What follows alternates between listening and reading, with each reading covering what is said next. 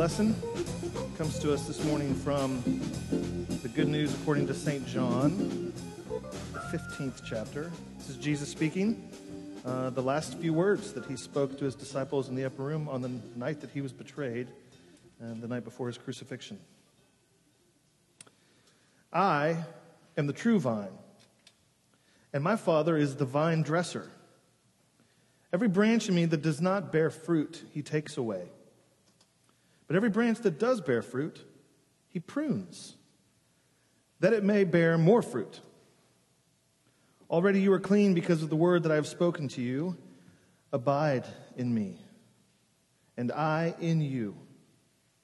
As the branch cannot bear fruit by itself, unless it abides in the vine, neither can you, unless you abide in me. I am the vine, you are the branches. Whoever abides in me and I in him, he it is that bears much fruit, for apart from me you can do nothing. If anyone does not abide in me, he is thrown away like a branch and withers, and the branches are gathered, thrown into the fire, and burned. If you abide in me, and my words abide in you, ask whatever you wish, and it will be done for you. By this my Father is glorified that you bear much fruit, and so prove to be my disciples. As the Father has loved me, so have I loved you. Abide in my love. If you keep my commandments, you will abide in my love, just as I have kept my Father's commandments and abide in his love.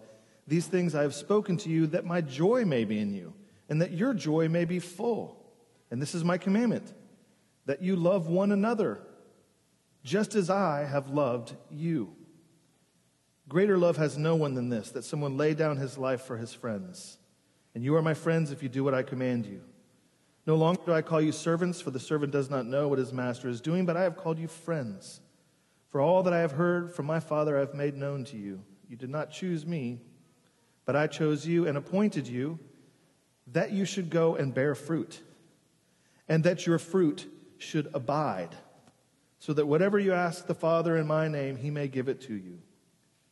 These things I command you, so that you will love one another. This is the gospel of our Lord.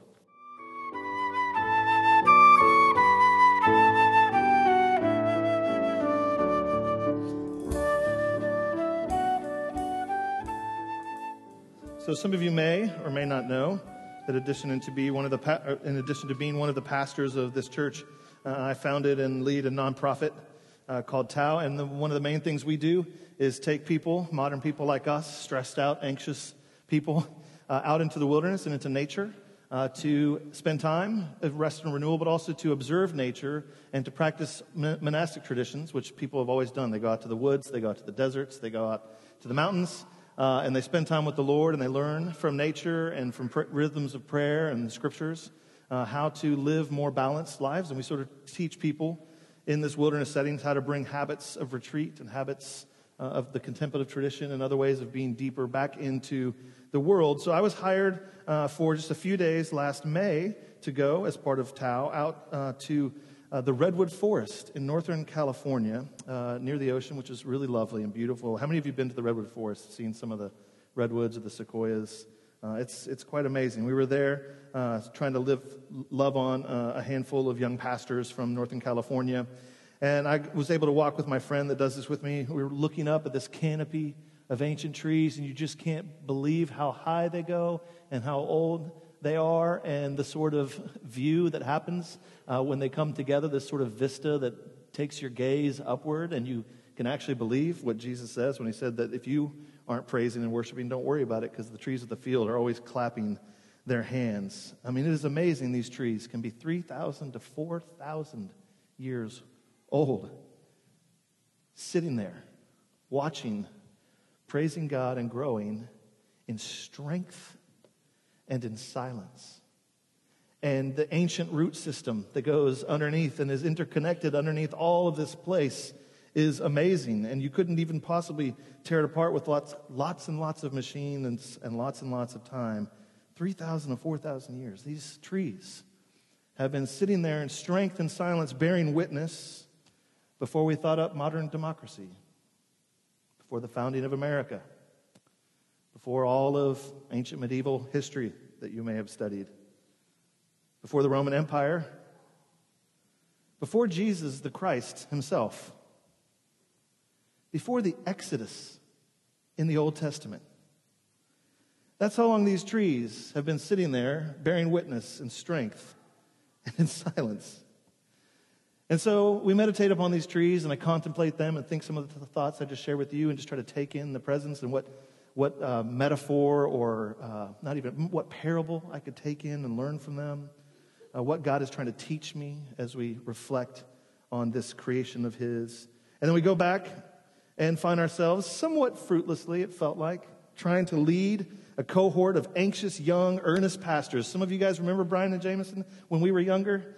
Oh man, you know, all so idealistic, full of plans. We're going to plant so many churches so quickly, so everywhere. We're going to help change the city. We're going to do all this stuff. And also, I got lots of kids, and also, I'm raising money, and I don't know how to do it. And also, I can't afford the city, and people walk away, and pandemics happen, and it's a mess. And these young, anxious young pastors were there, just frenetic, frantic, busy, their minds harried and hurried, and they were anxious. And even there in the forest, they kind of still wanted to just find time to talk to each other about strategies of fixing their churches and how to respond to stuff. They're skimming over the surface of their life, the busyness. What do we have to get done today, this semester, in our presbytery, in our church, in our churches, in our neighborhoods? And we've been talking for the last few weeks. This is a sermon series about what's been called the great de-churching, right? If you've been here, you've heard us say it, but it's worth repeating that in the last 25 years, uh, something like 14 to 15 percent. I'm going to forget my. Uh, I didn't write them down, so forget my exact statistics. But uh, uh, 15% of American Christians have stopped going to church, period. Uh, it's the greatest uh, trend in uh, American religious shift in American religious history. More than anyone came into the church through the first, second Great Awakenings and all of Billy Graham's crusades. More than that amount of people have left the church. And so we've been asking, why is this?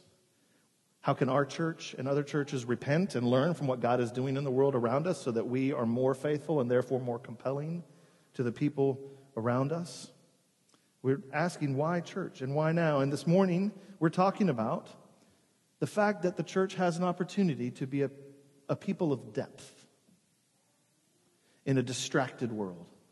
A world where you're constantly, and you know, this is what it's like to live in my mind uh, in its natural default state, which is, can be called monkey mind or squirrel brain or just busy energy. Anybody relate? You know, um, it's just always moving, always going always quickly from one thing to another. The next fear, the next thing to imagine might happen to us. And that's how most of us live our lives. And we're saying that we have an opportunity now to provide depth in a distracted world. And this is particularly hard because the church itself seems to be quite distracted.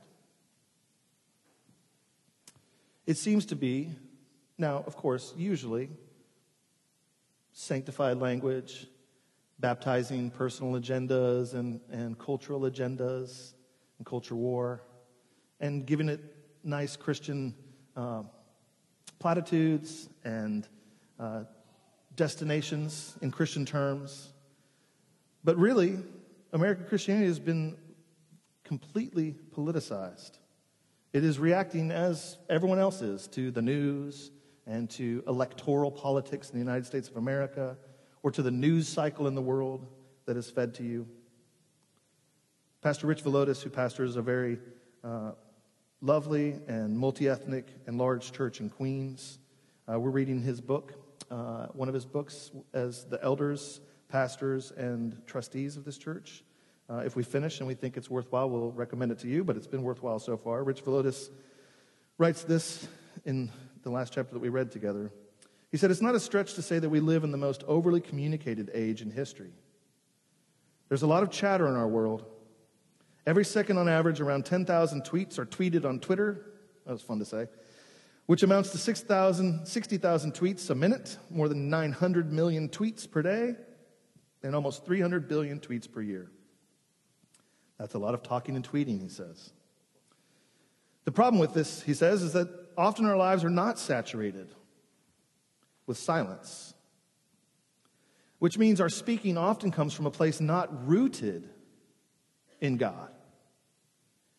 Instead of our words carrying power to expose the powers, announce the kingdom of God, and gently encourage those bruised by life, they too often resemble the words of the fallen world system. When I was in seminary, it was very popular for the professors to teach us when they were teaching us how to preach. Uh, this quote from Karl Barth, great 20th century Swiss theologian, considered perhaps the greatest mind of the 20th century in theology. He liked to say, and this is one of the only sentences ever written that I can actually understand. he said, You should always preach with your Bible in one hand and the newspaper in the other. Now, I completely believed that and understand what he means and do still wrestle with that almost every week. That the gospel can't just be some timeless thing up there that never touches down to the real world that we live in, to our pain points, to our wars, to our frustrations, to our uh, pandemics, to the things that we struggle with. It needs to be attached to the human condition. It needs to incarnate, as we talked about two, week, two weeks ago. Not just to be an ideology, but to be an incarnated message. The problem with this is that he wrote this, what, I don't know, 100 years ago? Maybe you'd get the news, if you're lucky, once a week. You'd hear it from people, it moves slowly. It was kind of boiled down to just the big stuff. Now, as you're sitting here, no doubt feeling notifications buzz in your pocket to find out what happened, and it's going to all be, let me, let me go ahead and guess. Bad news, right?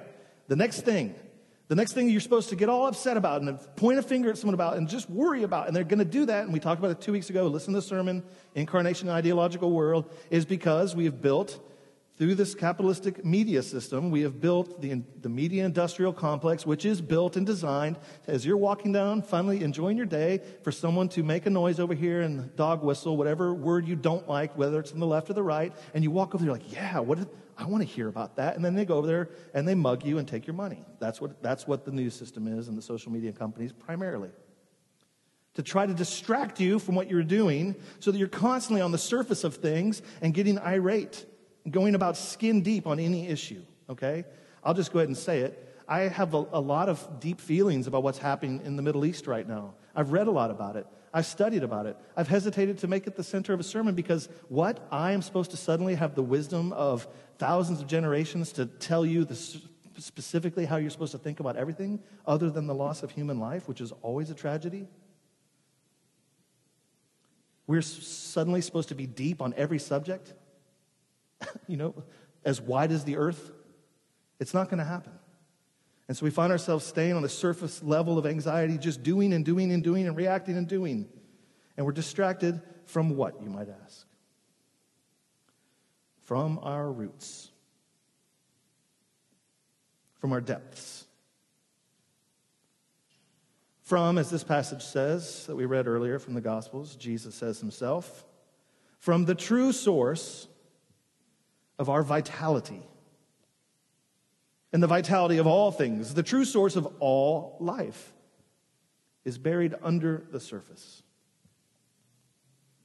I've mentioned this once before, but we started working on a garden in our Brooklyn backyard. We kind of had let, let go for a long time because it's just a long story. It's a mess all around us, and it wasn't really worth the time, and we were too busy with little kids. But to begin to work on a garden, to till things up, you have to do you have to do the hard work, especially in a Brooklyn backyard. If you are, have the fortune to have when you realize there's lots of stuff you have to dig up, dig deep, remove all the things on the surface, and even below the surface, the stuff that has accumulated on the surface of things over and over again through neglect and through pollution. And we too live in a time and place in which there are many broken and buried things in our cultural yard. There's much rubble and wreckage in our lives. There's very little true flourishing, it seems, on the surface. Already in our sermon series, we've considered some of these things. Instead of living in a time characterized by abundant harvest shared by all people and things, instead we are marked by division, which is a world of walls, disintegration, a world without proper worship, despair, a world without a witness or the ability to see the kingdom of God in the world, a world not characterized by incarnation and embodied fleshiness with one another, but instead by ideology and identity politics. And again, this week, we like to stay there, doing things on the surface, trying to fix things on the surface, rather than going beneath the surface where we are called to be. To be. To be a being more than just a human doing. To go deeper. And questions start to get us there time, silence, paying attention, paying attention again, slowing down, paying attention. To find the ancient root system, root system that can create a flourishing forest. And I'll tell you what it is because we're about to read some text, so just take my word for it. Our deepest purpose, our deepest reason for being beneath the surface, Jesus tells us, is really, in short, connection. It's an easy word connection. Nothing extremely weird or mystical yet about that, right? Just connection. That beneath the surface, what your, your life is actually made for, to do, to be, is connected to God and His life. The source of all life, the life that is Him and that comes from Him. We are to abide in Him and to be rooted in Him and to keep abiding in Him and to stay rooted in Him and to make sure He is where we are drawing life from. He is where we are looking for life from. He is who we are spending our time in and with. And then, a life of connection to others, a life of deep connection, not surfacey social groups, but deep connection to family, friends, church, neighbors. And yes, a deep connection to the creation, to nature, which has been called by many theologians from all traditions something like God's first revelation, the Bible being his second revelation. His first Bible, his first word. I can find you the scripture texts that point us to this. Many Psalms and many other places. You can consider Jesus himself, who actually walked around, in the modern phrase, practicing biomimicry, pointing out what the birds and the trees and the stones and the wheat and everything else is doing and what it's like and how we can learn lessons from it to be more like those in the kingdom of God by observing nature. The Apostle Paul would put it this way later. He describes why he's a minister. I think of those ministers in the forest. I think of myself any given day, even as I'm trying to put the finishing touches on the sermon early this morning or whatever. The Apostle Paul said, I became a minister because I have a stewardship from God that was given to me to make the Word of God fully known, this mystery that's been hidden, like a treasure in a field, hidden for ages and generations, but now it's been revealed to all of His saints. And here's the mystery. Here's why I've been called to work. Here's what I'm doing as I go to work like a farmer it's to see Christ inside of you. Christ in, to borrow a phrase from the South, y'all, it's plural. Christ in you. That is your hope for glory. Christ in you. He says, Him we proclaim, warning everyone, teaching everyone with all wisdom. This is going to come up in a second. All wisdom, that we may present everyone mature in Christ. Stick with these words for a second. I'm going to bring them back around. Wisdom. We teach the Word of God to give wisdom so that everyone might become mature in Christ. And this is the reason I toil. I struggle with all of His energy that He works within me. Even see the vital connection there? I'm doing, man, I'm doing hard work, but it's His work. It's Him working in me, really. Abiding in the vine. This is the work we're called to do, struggling with all His energy that He works within us, to go beneath the surface beneath our surface thoughts and motivations, see what goes on or doesn't go on in the secret places of our hearts and minds, to realize that we are all interconnected. And you know this, you know it negatively through living through a pandemic together, that there is no such thing as the rugged, lone Western individual that we've all liked to think in our cultural history. We're actually totally connected. And Jesus says this all the time. His most famous sermon, Sermon on the Mount, he says, You've heard the law, you've heard the surface version, you've heard how it's been watered down to just do this little thing, but make sure you avoid that on this day, and that will, that will make God happy. And he says, No, no, no. You've heard what it was said. Let me tell you. It's actually, and he starts pointing to people beneath the surface. down to their heart. It's not just, oh, don't ever commit adultery. It's like if you were sitting there lusting after that woman, it's the same thing. You've already done it. You know, it's the heart, it's the root. So he starts to point people to the roots of our own lives to get down there. And he says that you will recognize my followers eventually by their fruits. I mean, you're not, you're gonna, you want to go for fruit, right? You want to get a fig, you want to get strawberries, you want to get grapes, you want to make wine. Then you're looking for places that bear fruit. Are grapes gathered from thorn bushes? Figs from thistles? No. Every healthy tree bears good fruit because it's in the root, it's abiding in Christ, going beneath the surface, digging down and finding that He's there, spending time with Him in His silence and strength, in His life and His power. This is the only thing that will eventually have time to not only root us and to keep us alive, but to help us to begin to flourish and to grow up into a beautiful, interconnected ecosystem. Jesus said it this way, just a couple of the verses we read earlier. I am the true vine.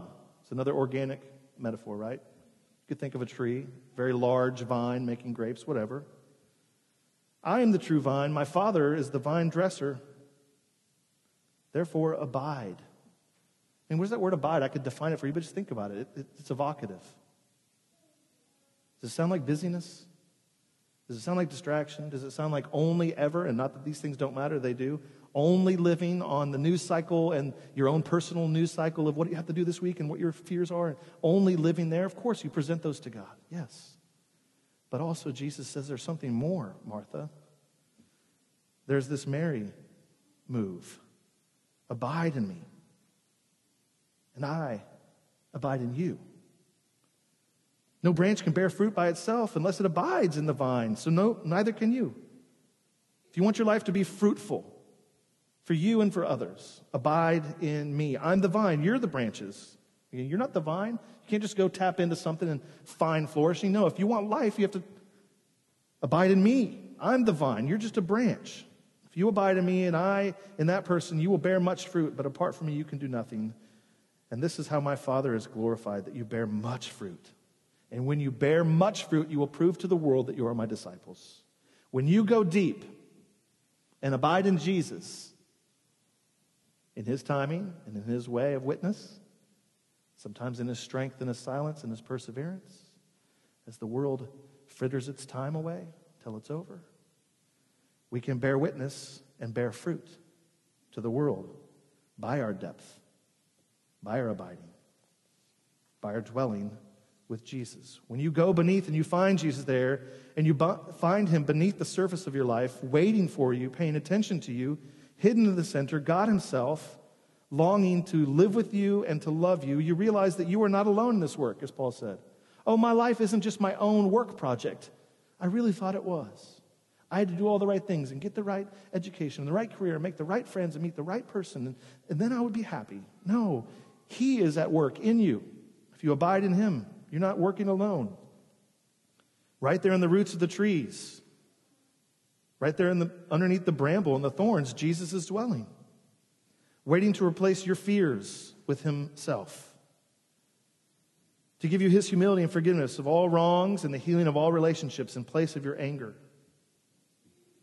His unmerited praise in place of your ambition for acceptance and applause his calm and unshakable rule in place of your shoddy and inconsistent control, his compassion and kindness in place of your sadness, his hope filled and dynamic purpose instead of your numbness, and his love in place of your fear.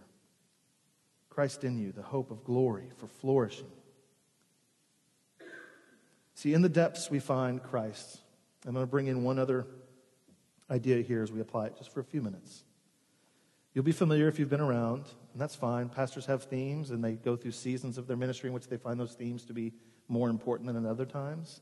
I've found my theme ever since about the start of the pandemic, and before it, really, really before it, in our political climate and cultural climate, to keep seeing this theme of shalom in the Bible. We spent a whole thing on the pilgrimage of shalom, and so I just want to say this. When you go deep down beneath the surface and you find Christ in us, the hope of glory, at the roots, what we find there is that shalom is not just a temporal or a destination in the future at the end of a temporal experience that awaits us, that's distant. But instead, shalom is really just God Himself Father, Son, and Holy Spirit in perfect harmony, three and yet one, one and yet three.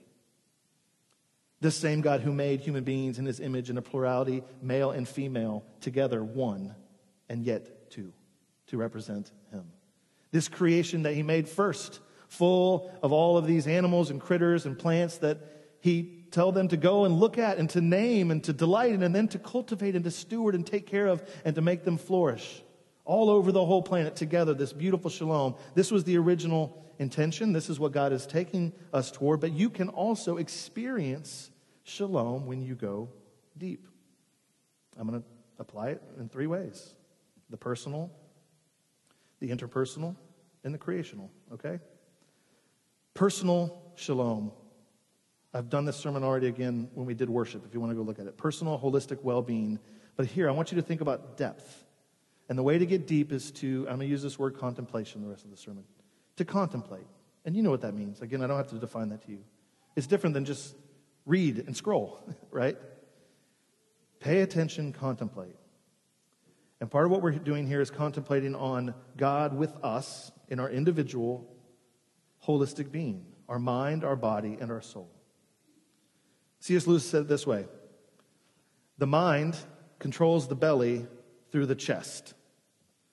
Now, he's pointing out there that we are holistic beings. You have to think about your mind and your heart, your gut, your desires, and your will, your chest. I agree with him. I'd say, actually, some years later, that maybe the belly controls the chest through the mind. I'm not sure.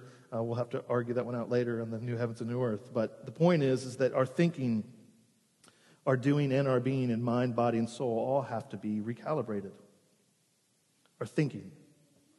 This is why, yes, every week you'll get lots of scripture in this service. Every week you'll hear a sermon about this. When we get together and have formation groups, you will sit underneath the word. You won't just always dissect it, you will hopefully hear it read and reflect on it. And sometimes we'll do Lectio Divina, which is contemplative. You take it and you look at it like a stone and you say, Well, let me think about this passage and let's sit in silence and reflect for a while and see what the Spirit brings to the fore of each of this person in this room. Okay, and we talk about it for a minute and we think and we reflect and quiet. Then you turn it over and you think about another facet. You do that for a while and you spend time. But it's also a lot of you asking us, in your stress and your worry, like, I just need to know more Bible. And you do, okay? Memorize it. Put it in your heart that you might not sin against God, that you know how to live rightly. But I think what we're often thinking is just, I need to know how to think about all of these other topics, right? Or how to apply it to my life in such a way. And I want you to tell you that there's a way to read the Bible that's even deeper. I just gave one example, a meditative, contemplative kind of group reading. There's a way for you to spend a lot of time with certain phrases over and over again to really see how they show up throughout your life in the week. But there's also just a way to read the Bible that is deeper than the way most people read it, even some religious people. I mean, this is a big part of what Jesus was doing.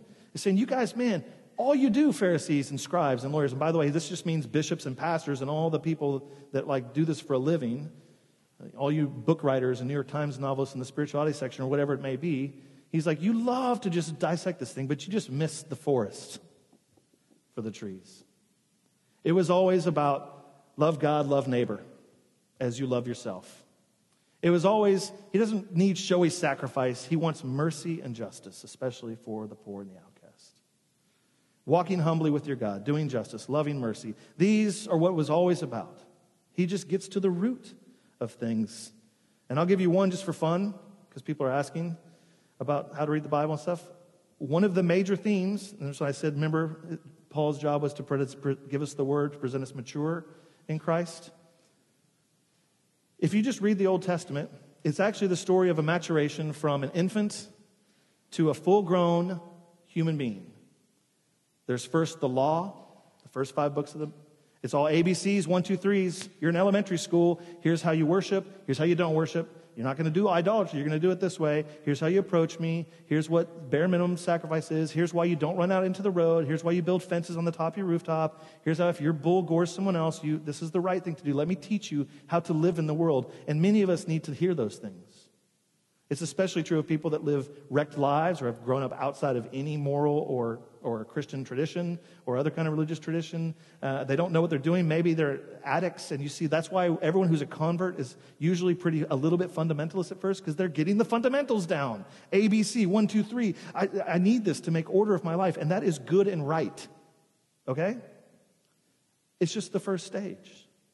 You get to the wisdom literature, poetry, Song of Solomon, all the kings. The first thing that happens is there's no rule for what happens when two women say up, come forward and say, This baby's mine. No, it's not. And he has to use wisdom to figure out the thoughts of the hearts, if you know that story. Wisdom now is poetry. It's like one, in this situation, do this. In this situation, don't do this. And the do this is the same thing. You're like, wait, do I or don't I? Wisdom. Answer a fool. Don't answer a fool. Next to each other in the Proverbs. Which one is it? You're called to discern with the Spirit, abiding in God, knowing who He is more deeply, and become more wise in gray areas. Speaking a word of wisdom rather than just reaction of, that's wrong, that's right, you're wrong, I'm right. And now you're wise and thoughtful. And then what is the third stage? In short, mysticism.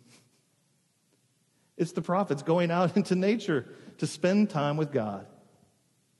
Saying they don't need the ways of the world anymore. And when they do that, they're suddenly called back into tear empires down with the word of their mouth for like half a minute. I mean, that's real culture change. When the, they're all the way deep in God through most of their life, then they're sent back in to just be like, you're up, you're down, boom. God's bringing his kingdom to the world. I'm going to go back out into the woods now. Oh, there's a widow, widow over here. I'm going to make sure I take care of her and heal her and raise her children. Now I'm back into the desert praying because I need to spend time deeply connecting with God. Paul says Christ is in you, and I'm toying all that I can so that you go through the Word of God, the ABCs, the one, two, threes, that you gain wisdom, that you might be presented mature in Christ. And then Jesus came in the fullness, fullness of time, priest, king, and prophet. Friends, you want depth? It's there. Read the Bible, study it, reflect on it. And Rich Villodas put it this way, I mentioned again earlier. He says, The question then is, what do we need at this time? And he says, I'm just going to quote for him for a paragraph. My answer is contemplative prayer. We need more silence. We need a life of being with God. Contemplative prayer is not just a surrendering of words and silence before God, it's also the training of the soul for moments when we must surrender our words before others, especially when we are tempted to use our words for harm. If you circle back to the book of Proverbs, there are many themes within this popular book of the Bible. There are many themes within the 31 chapters, but Proverbs has more to say about our words than about anything else it addresses in our lives, more than money, sex, or family. The repeated calls to use our words wisely reminds us how much our words matter in conversation, in our emails, texts, blogs, phone calls, and social media. Much of the tension in our families and offices and dorms and churches and nations is because of undiscerning words, or I might say a lack of depth. And for the sake of time, I'm going to mostly skip to the end of I have here interpersonal well-being. I'll just tell you this applies to the way that we can practice depth and contemplation with one another. That you don't just label someone because you saw what they did on Facebook or something, or you heard this or that but you're curious, you spend time with them, you prioritize the local over the global, the interpersonal over the cultural. A real human being right before you. Be curious. Try to learn the depths of that person. And then lastly, creational. Creational well being. Maybe we'll just make this a special sermon down the road of its own.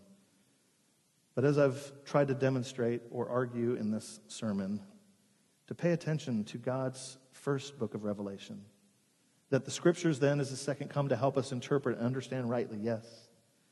But to not just discard that then, think that it doesn't matter, but to fall in love, as Adam did when he was finding cool names for everything, like a child.